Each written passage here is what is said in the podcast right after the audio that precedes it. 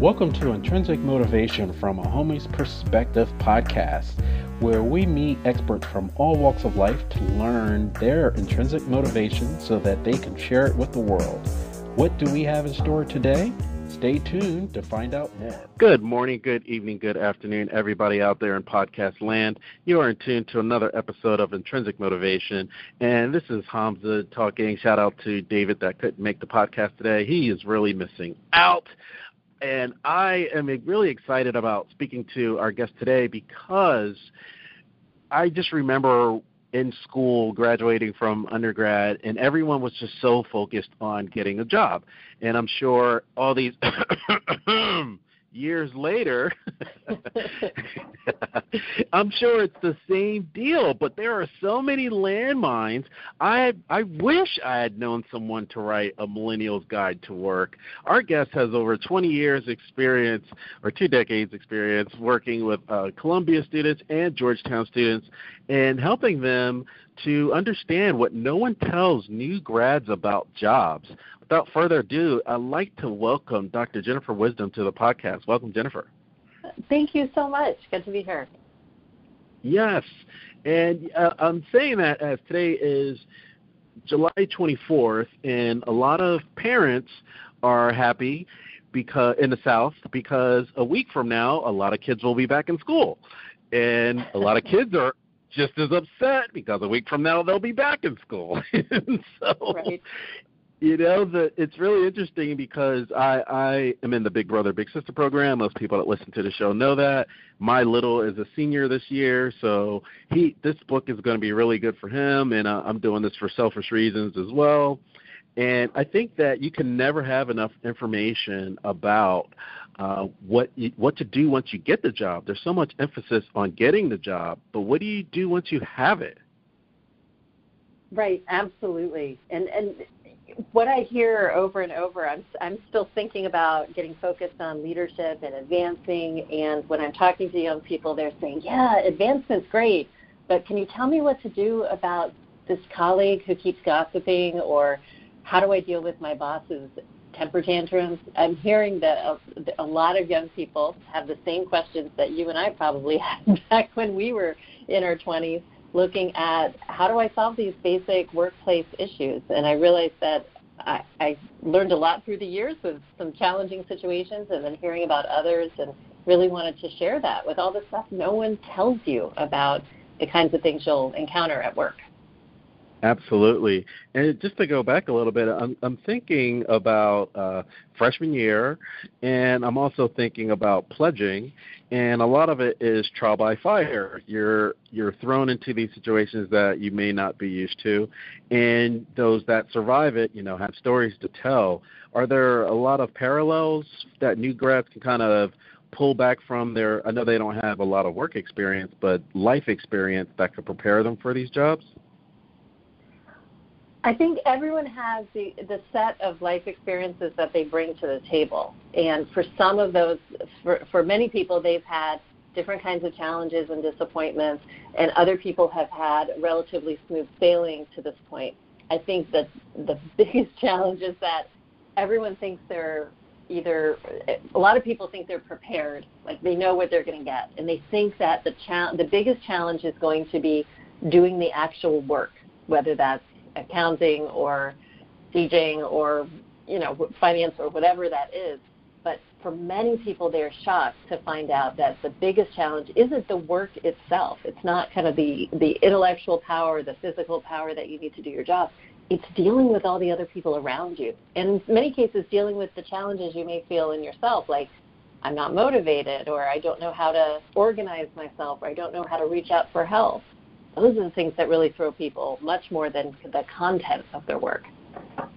You know that that's so true. And and one thing that I was really interested in, in just doing some preliminary research to speak with you is on the outside, many people that aren't in the Ivy League towers think that it's a shoe in for those graduates, and you're here to say that that's not always the case. That's correct. That's not always the case. So, being at Columbia, at George Washington University, I worked with a lot of students who, by many accounts, had a lot of um, privilege coming in. Many of them did. And that doesn't mean you're immune from having to deal with a boss that you know maybe a jerk sometimes or colleagues or or anything else i mean you still have those things when you get to work for many people it levels the playing field in some places and so then they have the opportunity to try to um, learn to grow which is what i call dealing with difficult situations learn to grow through a new set of challenges Mm-hmm. And and talking about, and then I'll get off of the whole Ivy League thing. That's uh-huh. fine. Uh-huh. It is uh, the whole blowout last year with, uh, I guess the new term was lawnmower parents, where you know they pretty much ensured that through other circumstances the kid wouldn't have gotten into school. They spent an exorbitant amount of money to get the kid into school, but these kids aren't prepared for the real world uh, once they get into the classroom and outside, apparently. I wanted to get your take on the inside.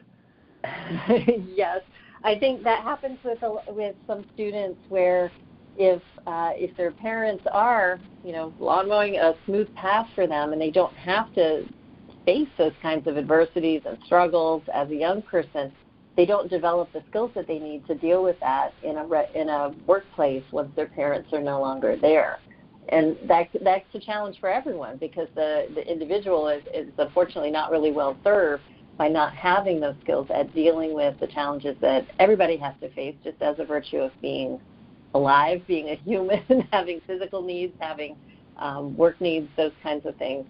I, that's un, it's unfortunate when that happens. Um, but again, if that is the case for some of your listeners, I think this book is is something that can really help them with that.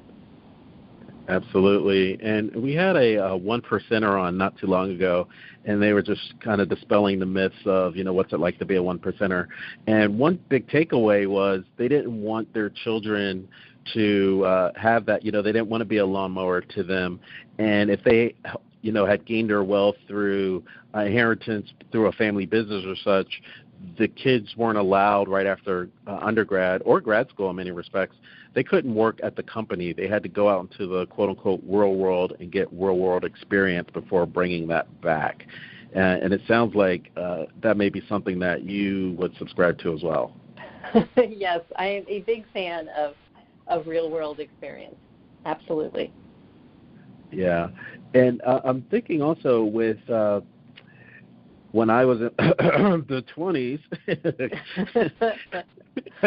I, I was I was a B school person, and at the time we were encouraged to work on Wall Street and for you know for internships, and then afterward we a lot of students would go to Ivy League schools, and that was you know X amount of years ago. And then when I would go back and speak to the, some of the students and professors and such, they said that that has changed. That many students are encouraged to go to China or India or some of these other places that we wouldn't have imagined 20 years ago. So how competitive is it really out there? So that's a great question. I I am not I was not aware of that information sending so many people overseas to get some internship or early work experience. Um, getting the job is one thing. Keeping a job and being successful at that job and earning respect at a job is another thing. And so right now the the unemployment rate is relatively relatively low right now and people can get jobs. Employers are looking for people who are qualified I think sometimes young people have challenges once they get into the job figuring out how to be successful. Absolutely. Uh, and I think the other encouraging sign is with, uh, you know, yesterday and today, uh, it, it's just hard not to draw comparisons. But uh-huh. the, with tech, with technology, it's just a lot easier in that there's different uh, forums or groups that companies have that you know I, I think they call them the virtual uh, cafeteria, where you can find out what the work environment is like before even getting there. Are, are you seeing that as far as prepping uh, your prepping graduates to work at all? Any any to get a leg up on the competition and also to make themselves more successful at a new job? Absolutely. People are taking a look at everything they can figure out about a company before they go there. And on the one hand, that's that's not new because people who may have neighbors or parents or someone who knows someone at the company, they would get an introduction and they would meet someone that way. But here, that information is much more available to a much wider group of people. That's fantastic. I think the thing to remember when you're doing that is that most of that information is pretty highly curated and you're not getting you're getting some sense of what's going on with the company and certainly more than you might have if you didn't look for that.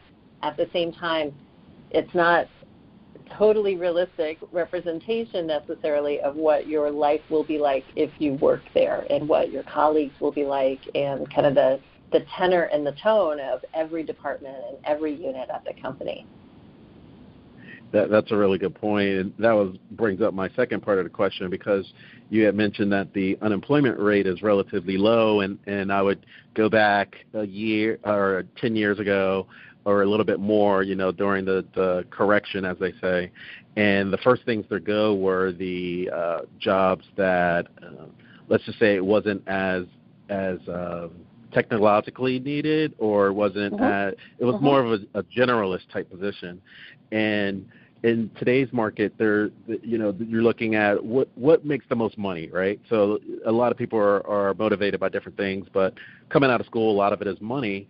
And one job that was highlighted recently, I think it was in the Wall Street Journal, was uh, geotechnical, not a geotech.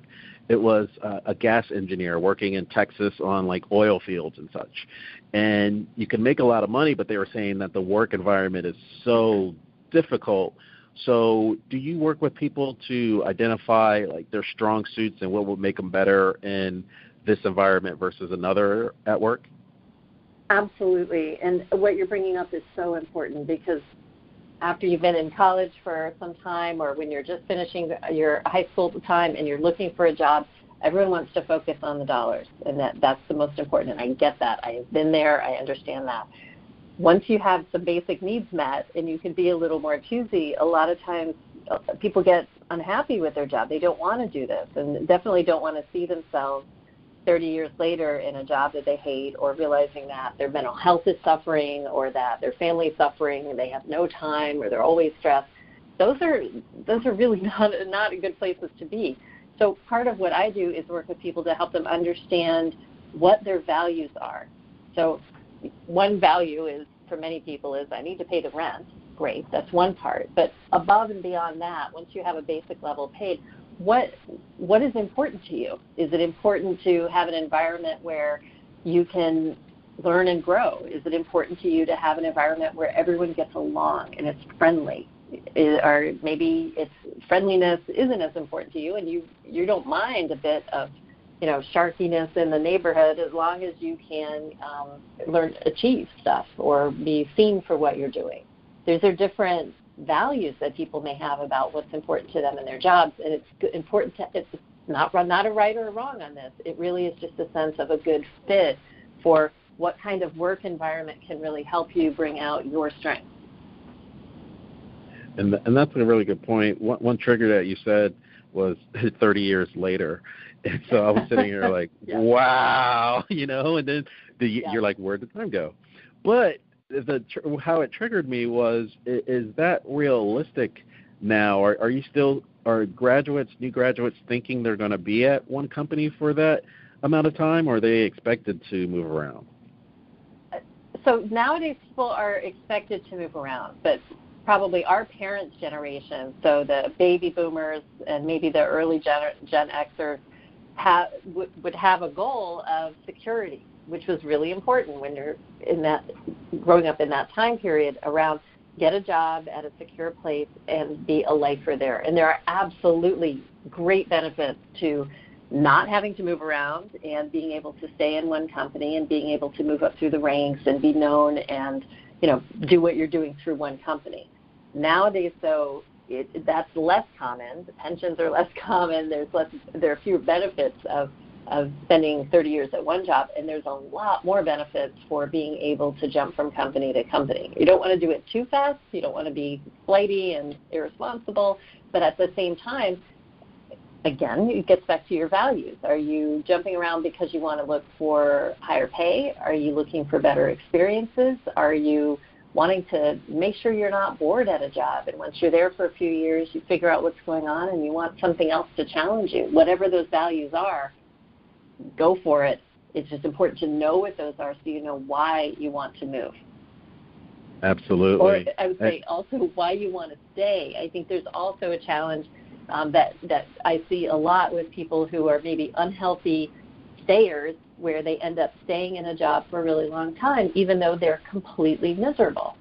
And mm. that makes me want, you know, sometimes, of course, maybe the the kids are in college or you need you have bills to pay and those kinds of things, but that often doesn't mean you can't even look for another job or you can't even try to make your work life better. And I'm a big fan of not being miserable. That is that is one of my values. I want people to be happy, and I, I want to. I don't want to go into a workplace that I absolutely hate or that that makes me feel really yucky. So I promote that in other people, but a lot of times um, people are willing to be really unhappy for a really long time, which is which is so unfortunate. I want to help them see that they have options. Yeah, let, us stay here for a second, Jennifer, um, mm-hmm. because mm-hmm. uh, I'm thinking, you know, with with uh, some of the media outlets, and and just you know, I'm not 80 or 90 years old, but you know, typically a, a business cycles uh, roughly around 10 years. So there is some chatter about a you know upcoming correction, and in the last correction where you're talking about unhealthy stayers, and I'm here in Atlanta, where people you know either people got divorced and or they lost their homes because you know one one person one spouse could stay and another mm-hmm. couldn't get a job here they had mm-hmm. to you know move across country and it was a lot of strains um if, if we're preparing and let's hope it doesn't happen or we could stave it off as long as we can but if there is a correction and you find yourself at a job that you were probably gathering up the courage especially if you're an unhealthy stayer but now you have to stay how can you make the best out of that situation that's so funny that you're asking that because the other area that I write in a lot is around leaving and staying. So I'm, really, I'm so glad to have an opportunity to talk about this. I think there are a number of ways you can make the best of a of a not so great situation from um, finding new uh, initiatives you could do at work if your if your job allows. Obviously, not all all jobs allow that, but taking on a new project, um, volunteering for a new project, volunteering for something related to work that can make work better, but that's not work. Like, for example, putting together a company, I don't know, softball team or something like that, where you can build your relationships within the company in a different kind of environment. There's also ways you can get, you know, you may want to resign yourself to, all right, I'm stuck here the next few years. What else can I do to make my life better? And do th- intentionally do things outside of work that will help you increase skills, like volunteering, um, working using whatever skills you are developing at work with uh, to benefit other companies. Like if you do website development, you can help a nonprofit or do things like that. That can help you build your skills so that once that flexibility may come back into your life, you have more um, options because you have more skills, you have more experience, and most importantly, you have that energy and that hope and that optimism to be able to move on um, you're not just sitting there every day saying, "This stinks. I can't move. I can't leave. I hate my life." Right? That's just the worst. that, that stuckness is the worst. So there are lots of ways you can try to make a situation better, even when you can't leave. Absolutely, and let, us stay here for a little bit longer because uh, I'm thinking of of the last last decade again, where there were some people that were so you know, like you just said, they were in a rut and they probably just went to work and went home. And if a whole department is let go and they were jettisoned they they were now competing against those people. They didn't really network so it was hard for them to get back in the workforce they were out a lot longer than right. others so uh, when you're talking about changing your or building your skill set and and and going outside of your comfort zone I just wanted to spend just a little bit more time there because if you're in the rut, then sometimes you, the universe will push you out of it, but you're not. You're definitely not going to be ready when it happens. Right, right. You've been asking for change, and you may not like the change that comes. So, I'm, I'm one of my really high values for me, and anyone who's probably met me knows this, is that is the value of lifelong learning that I want, I am just so curious. I'm so interested in figuring out how things work and how I can do things better and how I can learn more about what's going on. And so if folks take that kind of perspective where they're thinking, all right, this part of my life is going to be stagnant for a little while. And whether it's because you have little kids, whether it's because of the recession, whether it's because of whatever situation, a divorce or anything else that happens, okay, that's going to be a little stuck. What can I do to at least make it not miserable? Again, the baseline for me is not miserable, but ideally, how can I make it fun? How can I learn something? How can I get something out of it?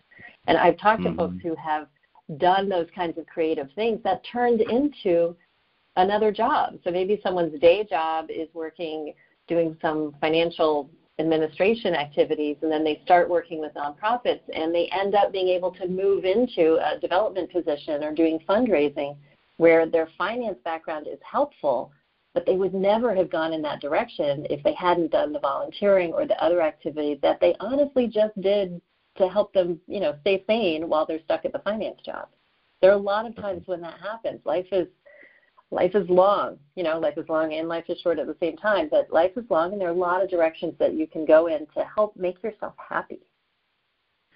And, and Jennifer, that that all that sounds really good, but uh-huh. I just graduated, and there's so many pressures on me that when I leave the job, the only thing I can do is just fall into bed. How do I take this time to do all right. these extracurricular stuff that you're highlighting? right. I get that. I have been there. Absolutely. And sometimes that's all you can do is hang on, try to do as much self-care as you can, catch up on sleep and just try to, you know, get your arms around this behemoth of a job that you you just signed up for. I think ultimately at some point you're going to need to have some sort of a reckoning if you're in that situation. So is this how I want to continue? Do I see a path to where I don't have to work 70 hour weeks and where I do actually have some, you know, energy on the weekends to do something other than lay in bed and stare at the ceiling. Do I see a path through? If not, can I make a path through? And if I can't see a path or make a path, is this is this what I really want to be doing? And for some people, they they do. They want to crank out work. Maybe they're getting paid really well. They pay down their pay off their student loans or save money or buy a house or whatever they're happy to do that for a certain amount of time. My recommendation is that whatever you choose, do it intentionally. You know, we've all had those experiences, like you mentioned, where you're like, wow, I can't believe a year went by and I'm still doing the same thing. Be intentional about it. Not like you have to be, you know, every second focused on your next step, but thinking about what makes me happy, where am I going? You know, what kind of short term goals do I want to accomplish in the job or in my life? and then what are my long-term goals? And just take a little step once a week. If all you can do is a little step once a week. Mm-hmm. Let me run some scenarios, and I'd love to get your opinion on the scenarios. Uh-huh, sure. You game, game for that? Okay. Yep, so absolutely. This, this this is probably the the most famous one in my opinion. Is I start a new job. I just graduated. I'm super happy. I show up early. I stayed late, and I'm doing this for like the first, let's say, a first quarter, and somebody pulls me to the side and they're like, "You're making the rest of us look bad. You need to slow down a little bit." How, how do I? How does Jennifer Wisdom shed some wisdom on that situation? Oh, that so that reminds me of the the classic stories from like manufacturing days where somebody is is manufacturing their their stuff on the the conveyor belt faster than other people, and then the people get mad at them for doing that. So that can happen, um, absolutely. Uh, I think there's if that does happen, that's that's a, an opportunity to have your own reckoning and have your own kind of examination of what what do I want to do at this place. So one is to think about is this a good fit? and, and not to go first to like should I leave, but just thinking, is this a good fit in terms of what am I getting out of this job and what am I giving to this job? You know, I, I remember my first um, summer job was working as an administrative assistant, which I thought was a very glamorous title at the phone company. And we got there at nine, and then I was doing whatever I needed to do. And then at 10:30, everybody stopped and took a break for 15 minutes. And I was like, oh, I was just getting into my work. So I come back at 10, 10.45, and then at 12 o'clock, everybody's taking a break. And I remember thinking to myself, this is crazy. Every like two every time I start getting into something, we're taking another break. And all mm-hmm. of the mm-hmm. people who were twice my age were like, "Oh boy, she's going to learn." you know? I didn't say it too loudly, thank, thankfully, but you know that sense of wow, this the pace is different than what I thought. And so, if what you want is security, if what you want is a safe place where you can clock in and clock out and then go surfing on the weekends or whatever you want to do on the weekends, then this might be a good place. You can slow down a bit, you can observe more, see what other people are doing, and you know maybe not work so hard if that's the the culture there. On the other hand, if you are a go-getter, if you're really ambitious, if what you want to do is light the world on fire, that might not fit well with you. And you may want to either find a way to, of course, you want to get along with your colleagues and not take them off, but you might want to find a way to be able to be your ambitious self in a way that works more smoothly with your colleagues and doesn't make them look bad. How's that? Absolutely. I love it. I love it. you get a gold star. so let me. I love gold stars. I, w- I want to stay there for a second. So let, let's mm-hmm. use the go-getter, right? So the uh-huh. go-getter is um, used to working with groups. You know, they they they learn that in their internship or what have you, and they get to an environment and they they are in a meeting and they bring up some wonderful ideas and the the pecking order in the room is kind of like, oh, that's okay, and then and, you know, kind of pat that person, pat you on the head, and then a quarter later, they're implementing your ideas, and you you're there's no no check by your name, no gold star for you. It's kind of like they you didn't even think about it. How, how do you handle that situation? Yes, that happens all the time, unfortunately, and I think you want to see if there's a pattern that's kind of the first step. So it's going to happen. Just expect. I, I, what I say sometimes is, I say this with love. Life is not always going to be fair, and that happens. If it happens once, you know, all right, that happened. If you see a pattern where you're not being heard or you're not being respected in the meeting or where your ideas are being taken and implemented without you being involved, then that's something where you want to to step in and see what you can do differently. So if you're not being heard in a meeting, first think about um, asking someone else around what's going on. So if there's someone that's in the meeting that you trust, talking with that person and saying, uh, "This is where the curiosity comes in comes in great handy." Hey, I couldn't help but notice the last few times I was in this meeting, when I opened my mouth, I just felt like people were dismissing me.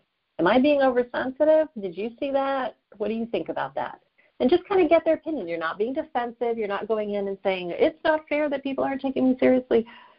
That's okay. You know, you don't want to be that defensive. You just want to ask for another perspective. And it may be that there's a history in that meeting of the junior people don't talk. You never know that. I mean, you, wouldn't know if you didn't ask someone that you trust who's not going to shame you for asking that question. So, a big challenge I, that I see is that people are often very ambitious and they're eager, and I'm guilty of this myself, um, not not reading the room in some ways. You know, if you're in a meeting with your boss and your colleagues, usually that's a pretty safe place to bring up something. If you're in a meeting with your boss and your boss's boss and that person's boss, I think twice before you open your mouth because there's there's politics going on in that room that you can't possibly be aware of and you have no idea a lot of times what happened before that meeting, and you're unlikely to be heard well in that meeting. So the other part is moving into a position or role and getting the respect that you deserve so that your ideas are taken seriously and that you um, that you are heard and that you're given the credit for the ideas that you have. And this is, is also something people don't always like to hear, but one of the best ways to earn respect is by doing really simple things that you may think aren't even important, but they are so important. Show up on time, be prepared, look professional, facilitate meetings moving forward. So when things get off track, you can say, "Hey, I want to make sure I'm, I'm aware of the time. Can we move, uh, get back to this thing or something?" You know, doing. You don't have to be the, you know, a, a killjoy in the room, but trying to always move toward progress, being not gossiping, making sure that you're not mean to other people. You're doing these basic courtesy things can get you so much respect, and people learn to see you. They learn to to know who you are as a good person. So what you'd love would be to say, "Oh, hey, Jennifer, I don't really know her, but I was in a meeting with her and she had some good ideas. That's great." Or even, "I don't know her. I was in a meeting, but she seemed, you know, she seemed okay. That's fine." But what you don't want is, "Oh yeah, she was late to meetings or she was always rustling papers or she showed up all wrinkled all the time or whatever." You want to have at least a neutral to positive. And then once you start developing more of those, you can start really working on the positive because you'll be given more opportunities and you'll be able to take more opportunities to to really shine be, way beyond just showing up obviously showing up is the minimum but it's um, it's incredible to me how many people say oh well do i really have to be there at 8.30 i mean i'd really rather come in at 9 come on just show up. Absolutely. Absolutely. Yeah it's the sim- it's the keep it simple right? Right right. And it's these basic things that i think especially for younger people now who are working with baby boomers and Gen X folks that showing up on time, being dressed appropriately. I'm not saying you have to dress like you're 70 years old, but you should at least be dressed appropriately. Um, and just being prepared. Those things mean so much to the to older generations, and you know it it doesn't take a lot of effort, and it will get you really far. One thing that we're kind of talking a little bit about it because you said understanding politics and such, and I always have to defer to Silicon Valley because in my travels around the country, I, I work with a lot of. Uh, we're going to be the next Silicon Valley, right? They're trying to rubber stamp it, and they can't. Uh-huh. But they there there's the argument of uh, here I'll use Georgia as an example. We uh-huh. lose. I'm I'm part of, or I, w- I was in another life, part of a the recruitment effort to come to the state. And uh-huh. if we lost, the debrief was, you know, quality of life and things like that. And or if it was a biotech or a tech company, there wasn't enough uh, infrastructure, if you will, meaning there wasn't enough companies to kind of bounce around. And uh-huh. when you're talking about understanding politics and such, uh, I would look at it more of a like a mid to uh, Fortune 500 company, and there's others that are like, well, you know what, I'm going to work out in this startup environment. So, do those same rules apply in, in the larger, more structured environments versus the startup environment? That's a great question. That brings me back to observe. Take a little while and figure out what's going on. And that will give you information about what the norms are I mean, it's always helpful. I mean, I'm a super nerd, so I am interested in taking a look at what the policies are because that'll help you understand what's going on at a company. And I know that's not very popular. Most people never read their company's policies, even if they're supposed to. But I like seeing kind of what are the, what are the rules? What are the written rules? And then you can observe and find out what the unwritten rules are. So yeah, absolutely. If you're at a startup and nobody else comes in before 11, and you're showing up, you know, at at eight o'clock in the morning, that's probably not going to be a good fit. But I think making trying to do as many kind of take in as much information as you can while you're on your interview and then trying to ask those questions, you know, once you're hired, you know, what time should I plan to be there in the morning? What time do people generally come? What can I expect? And then really soaking everything up like a sponge when you first get there so that you can understand what the norms are for there and make sure that you're aware there may be different norms for junior people than senior people. So you may have mm-hmm. a boss who comes in at 11, but the junior people are expected to be there at 9 o'clock sharp or whatever, but be, be aware of that. That was actually you. You're looking at my notes, Jennifer. I am not. Because I was going to ask you that for those that read. First of all, hats off to you for reading the policies, and then that was my question. It was like, you know, I'm new. I'm a new grad, and I'm in this job, and something happened, and I wanted to take it to the higher ups, and the higher ups had a different set of rules than if it were to happen to me. Right. That happens all the time, all the time. And unfortunately, in some environments, there are different rules if you're uh, if you're an immigrant, if you're a woman, if you're a person of color, if you're new, if you're from somewhere that's not that area, if your family didn't work at that place. Some places have all kinds of crazy stuff that is not right at all in my book. And if I ran the world, that wouldn't be right. But I think a basic place to start is by looking at the policies that are there and understanding the hierarchy and learning when you can go around it. So one of the chapters in the book is a, a challenge of how to understand the hierarchy and what what kinds of what's the structure of the organization and then what are the offices that are supposed to be there that are there that may be there in many organizations to work with you on these things like the office of equal employment opportunity and a diversity office or um, Office of Disability Services and what does human resources do, what is an open door policy, what is a chain of command, and then when is it appropriate to use those resources and when is it appropriate for you to go around those resources. Like, for example, uh, I have great respect for my colleagues in HR, absolutely. And I also know that one of the challenges that they face is that that they often face is that they are there to help the company, but yet they also want to help the employees. And many times that works absolutely fine because helping the employee, for example, um, counter a situation where their boss is discriminating against them helps the company too because it keeps the company you know along with the, the legal requirements for non-discrimination. That's great and that works out wonderful. Sometimes what the company wants and what's best for the employee might be different. And it's important to know that as a junior person that the hr person is fundamentally there for the company to make sure the company is doing what it needs to do legally so if something's happening that may be really wrong, we all may agree this is wrong, this shouldn't be happening. If it's not illegal, it may be that the HR person is not able to help you in that situation. And then that puts them in a bind, which I, again, I love HR folks, I, but I feel for them when they're in those kinds of ethical binds around when what their job tells them they should do versus what they think is the right thing to do for the employee may be in conflict. So if there's a situation like that, it might makes sense to talk to someone outside of your job. You may even, in extreme situations, want to consult with a lawyer or, or get legal advice before you go into a situation at work where you might um, you might take steps that don't end up serving you well. Absolutely, and you know, as what, what part of the country are you in, Jennifer? Uh, I live in New York.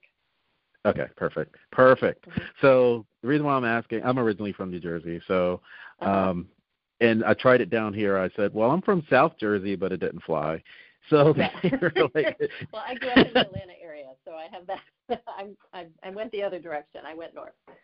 Oh, okay, perfect. Yeah. Well, uh, I, I was thinking, well, I, I worked with a company out of Princeton. The corporate headquarters was in Princeton, and I did a lot of traveling to the great country of Texas.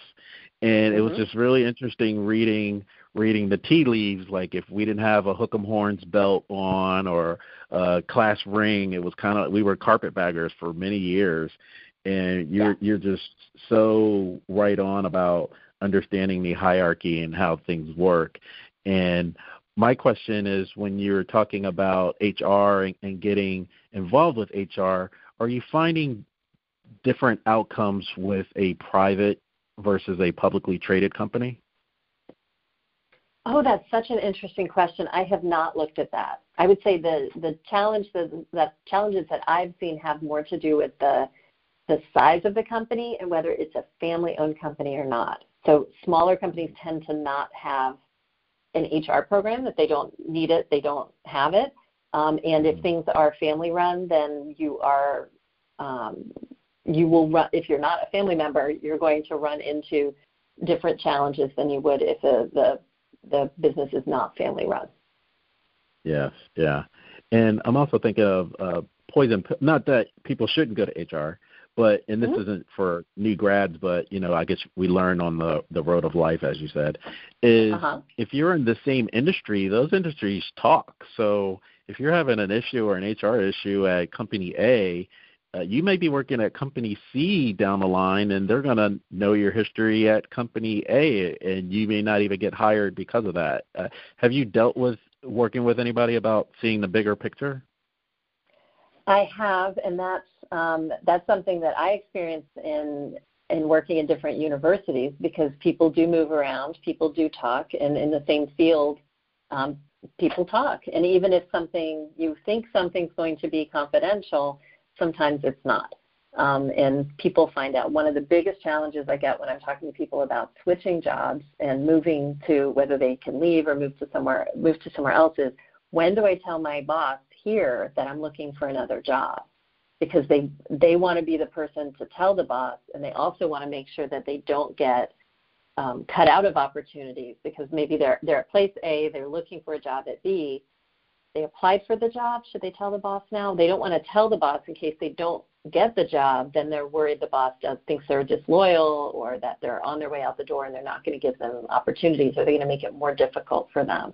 You know, or once they get an offer from from place B, if they take that back to place A, they have to be ready to leave. You know, maybe what they want is to stay at A, and they're just bringing in a, an offer so that the, they're hoping their their organization makes a counter offer if they don't, you still have to be ready to leave. That's some more advanced stuff. That's more high level than um, kind of advanced politics rather than than what's in the the Millennials Guide to Work. But I am working on a, a follow on which has to do with man- Millennials Guide to Management and Leadership that talks about some of these more um, like once you've been on once you're out of your first job and you're looking into kind of more advanced positions what what kinds of uh, other politics you run into and other challenges Sure, and and and that's fine. Uh, we can go back go back to the new grads, so we can back mm-hmm. off a little bit. Uh, but before I do, I, I wanted I wanted to ask you uh, here in the South, right? I, I had to learn it, but it's a mm-hmm. uh, right to work state. So when you're factoring those things, like you said, uh, if you make any reference known that you're a scarlet letter short timer, then you're pretty much out the door. Yeah, that can be a really sticky situation. And many states still do not have protections for LGBT individuals, for transgender individuals. There's all kinds of stuff that can, bad stuff that can happen around those situations. I really um, recommend proceeding very carefully when you are leaving a position. I mean, ideally, you're looking at wanting to secure the next position before you leave the one you have. Um, but in some ways, it can be like like leaving an abusive relationship. If your boss is going to be so horrible to you when you leave, maybe you just need to leave, you know, because mm-hmm. that's that's mm-hmm. just not going to be a good situation. But you can always do your best, regardless of what people are acting like around you and how nice or not nice they are. You can always make sure that you are proceeding in an ethical way. You are operating with integrity. You're not intentionally misleading people. I mean, not telling your boss you're applying for a job isn't. It's not like you're lying to your boss. That's kind of a an acceptable area of not giving your boss all the information at once. That's generally okay. But you want to make sure you're acting with integrity. And then if other people are going to react however they react, and you can move forward with your head high knowing you did the right thing. Mm-hmm. Absolutely. And what if let's just I want to use an Atlanta to New York example. So uh-huh. I went to school let's not say Atlanta, let's say outside Atlanta, right? Like once you leave 285. For those that uh-huh. live in Atlanta, know it's it's no longer the city.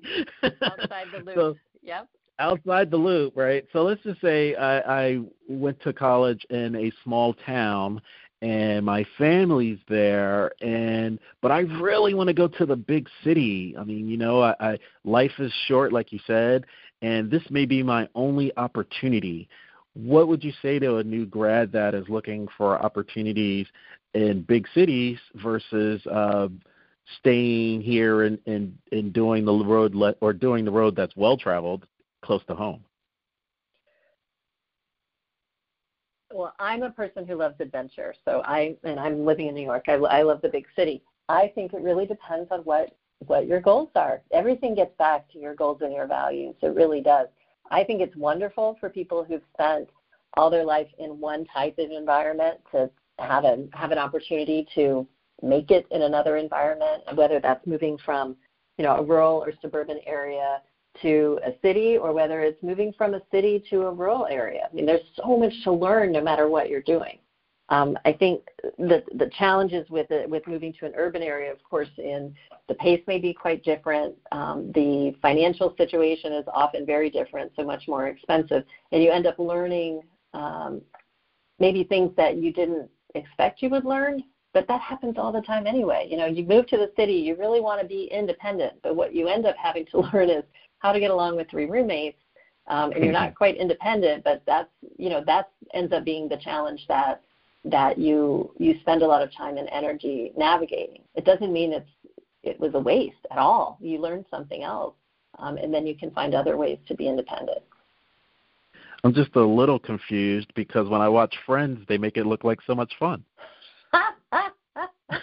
Yeah, yeah, that was a those were abnormally large apartments for people with the jobs they had.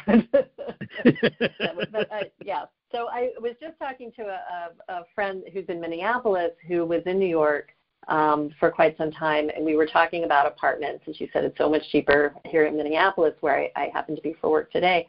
And she was saying that the whole time she was in New York, she could make it on. Um, she always had roommates, but she her rent was always less than a thousand dollars a month. So great, that's amazing. You know, but just like again, just like everything, what are your values and what is what are your goals? What's important to you? I, you know, if you're willing to live in, with roommates, then you have different options than if you don't want to live with roommates. And if you're willing to live in neighborhoods where you'll have a longer commute, that's different than if you, you know, if you want to live in in Hoboken and take the train in to New York City, you're going to have different opportunities for apartments than if you're living, you insist that you want to live in Manhattan, or if you want to live in Queens, you have different opportunities.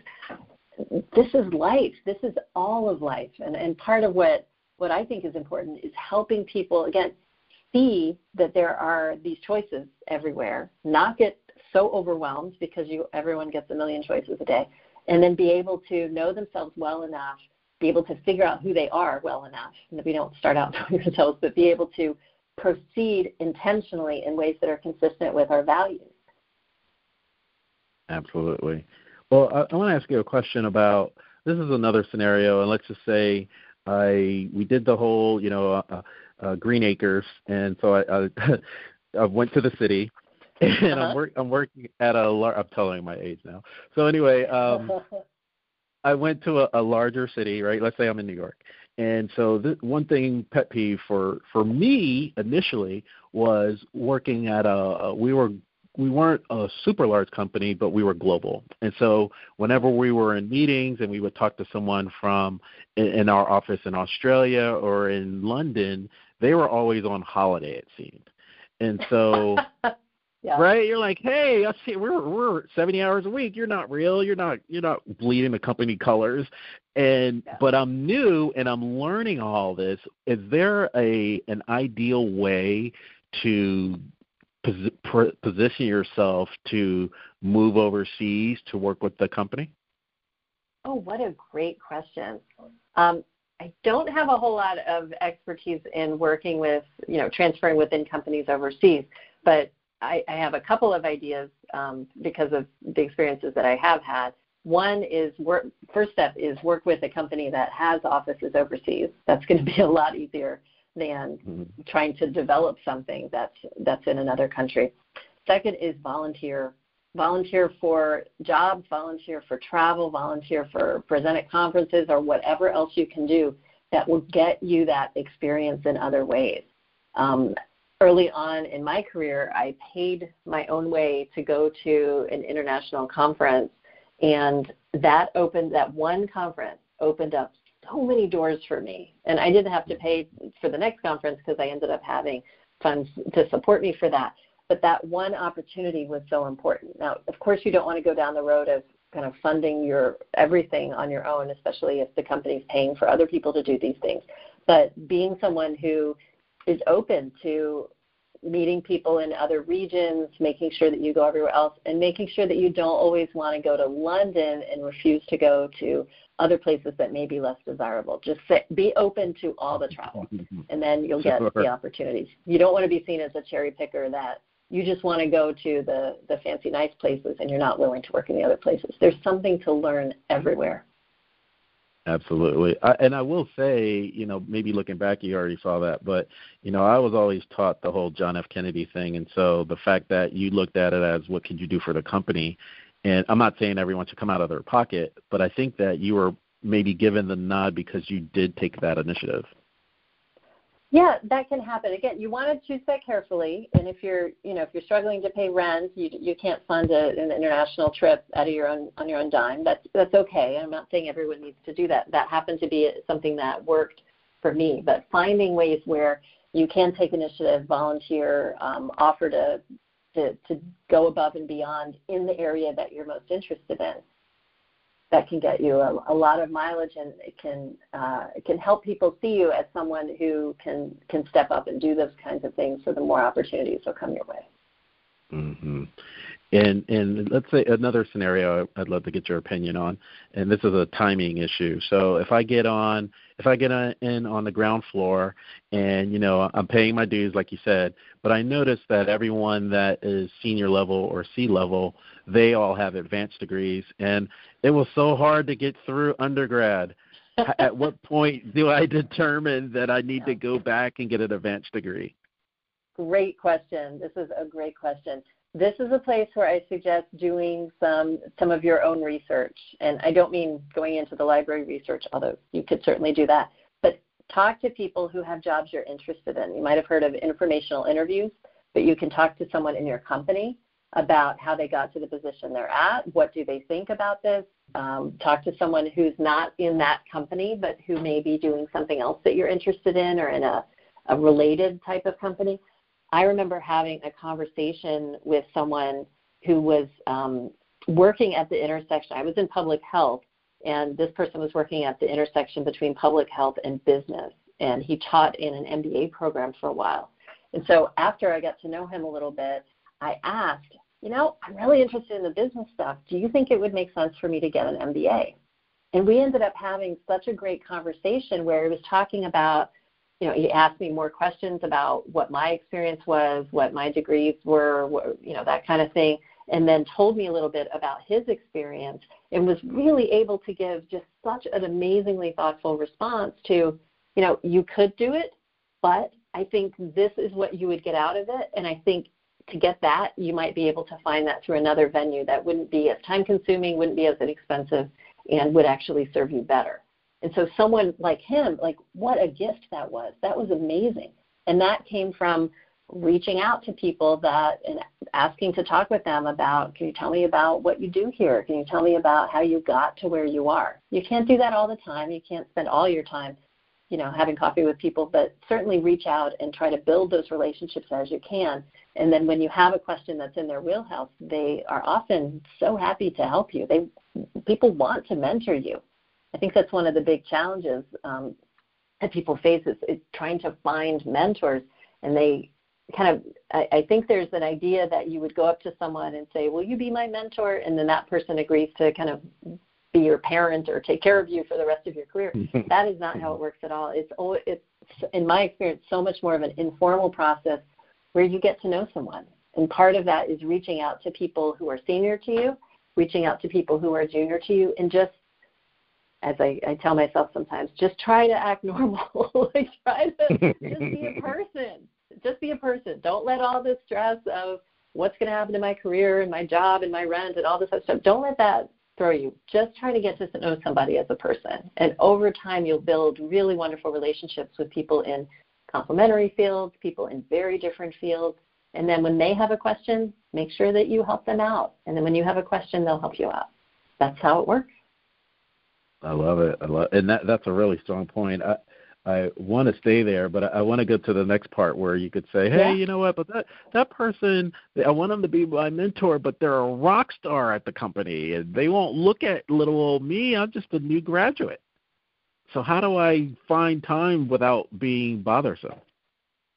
Well, that's a good that's a good question too. I, there's a couple of ways. So one is if there are opportunities to work with that person, you can work on being around them and see if you can kind of worm your way into their orbit. So that's one. If that happens, two is you can do some more research on that person um, by looking to see any presentations that they've made, anything they have on YouTube or on the internet around what they're doing So then at least, you know, when you do get to meet them, that'll be you'll be more prepared and kind of follow what they're doing and learn from them. You can you don't have to have their permission to learn from them. You can just learn from them when you see what they're doing. Um, and then the next is you can always reach out. Um, I would try to check if they're a real superstar, like the president of the company or something, or someone on the board of trustees.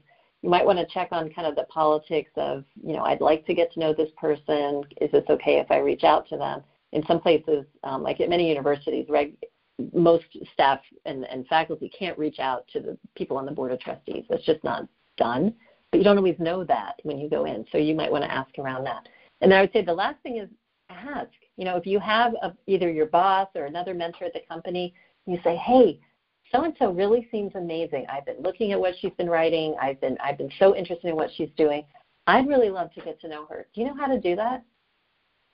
You you'd be surprised. Sometimes they'll say, you know, no, I, I don't, but I'll keep it in mind, and an opportunity will just appear. Or sometimes they'll say, oh yeah, here's an opportunity, and they'll sh- they'll open the door for you. No, you're right. That, that's a good point, and I I think that those are two takeaways. Um, one is I, I've been in environments where it's actually encouraged. So they there are people at the top of the ladder actually reaching back. So it's mm-hmm. actually encouraged to have that mentor program. And then just I think it's in real life, and I'm sure you'll agree that if somebody's done their research before they've talked to you, I mean I've been blown away and I've gotten feedback when I've done my research on other people, like, holy moly, and they'll spend more time, and you're not just kind of like, get away from me, kid.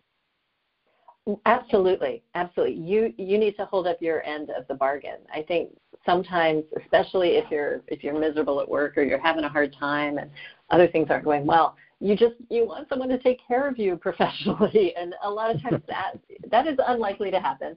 But what you can do is, you know, pull yourself up, do your research, come in with targeted questions. You're not going to ask them, like, what do I need to do with my life? You want to try to ask targeted questions that they can reasonably you know have have some kind of an answer for and then over time and make sure you thank them afterwards follow up let them know how things went there are few things more delightful to a mentor than having a mentee write and say hey i really appreciate our conversation last week i took this step as you suggested and it worked out great or it I took this step and it didn't work out how I expected, but I learned something. Like that's what every mentor wants to hear. So if you keep doing that and and make sure you don't try to overwhelm them with trying to ask them to be responsible for your whole life, you can get so much information and so many people are willing to just give it. One of the other recommendations I make is think about what be be intentional and be thoughtful about what you're looking for in a mentor. You may have you likely have different kinds of mentors who help you in different situations. So, for example, when I think of people that that have really helped me over the years, I have one person who's a go-to on politics. How do I navigate a political situation? And I have someone else who's a content person. How do I get this thing done? Or like, how do I understand this concept or write this paper? Someone else helps me on that. I have somebody else who is just the most amazing cheerleader. And I don't go to that person for politics, just like I don't go to the politics person for cheerleading. I go to the cheerleader for cheerleading and just say, I need some help. Can you help me? And then they pump me back up and I'm ready to go out. And I have someone else who I didn't understand the value of this for quite some time, but that he knows everyone in the field and he knows all of their personal relationships. So he can say, oh, yeah, that guy, his wife is the head of this program. And so be aware that they talk a lot about what happens in these two programs. So if you want to get a message to her, sometimes you can go through him. Or this person used to be at that company, and so they still have connections there. Or there's some bad blood between this person and that. That's really valuable too.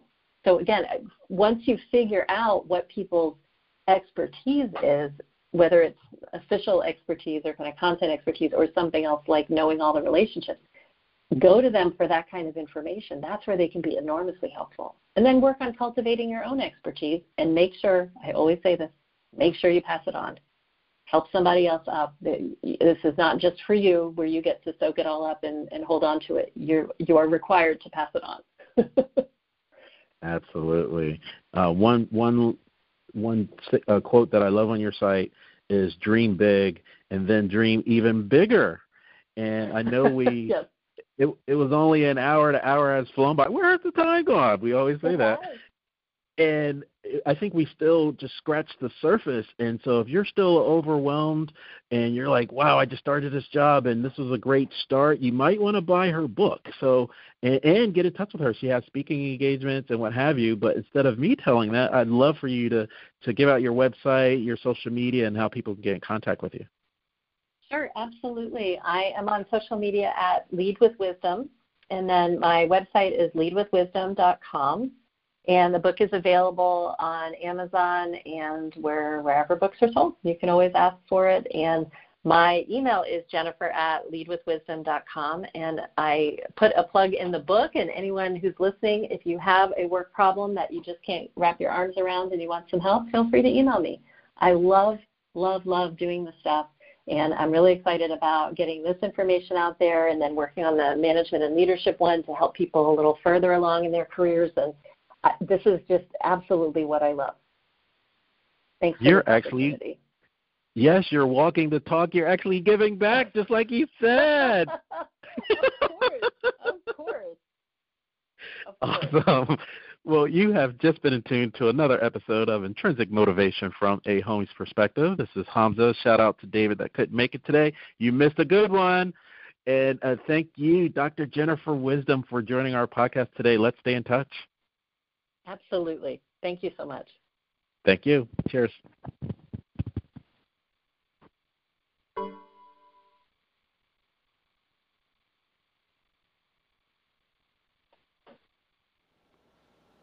Thanks again for checking out another episode of Intrinsic Motivation from a Homie's Perspective podcast.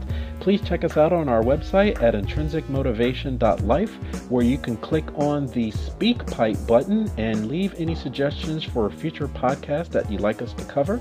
Also, check us out on our social media sites. We have a YouTube channel, Facebook page, iTunes podcast, in addition to Stitcher and Google Play, all under Intrinsic Motivation from a Homie's Perspective. Check you out next time. Have a great day.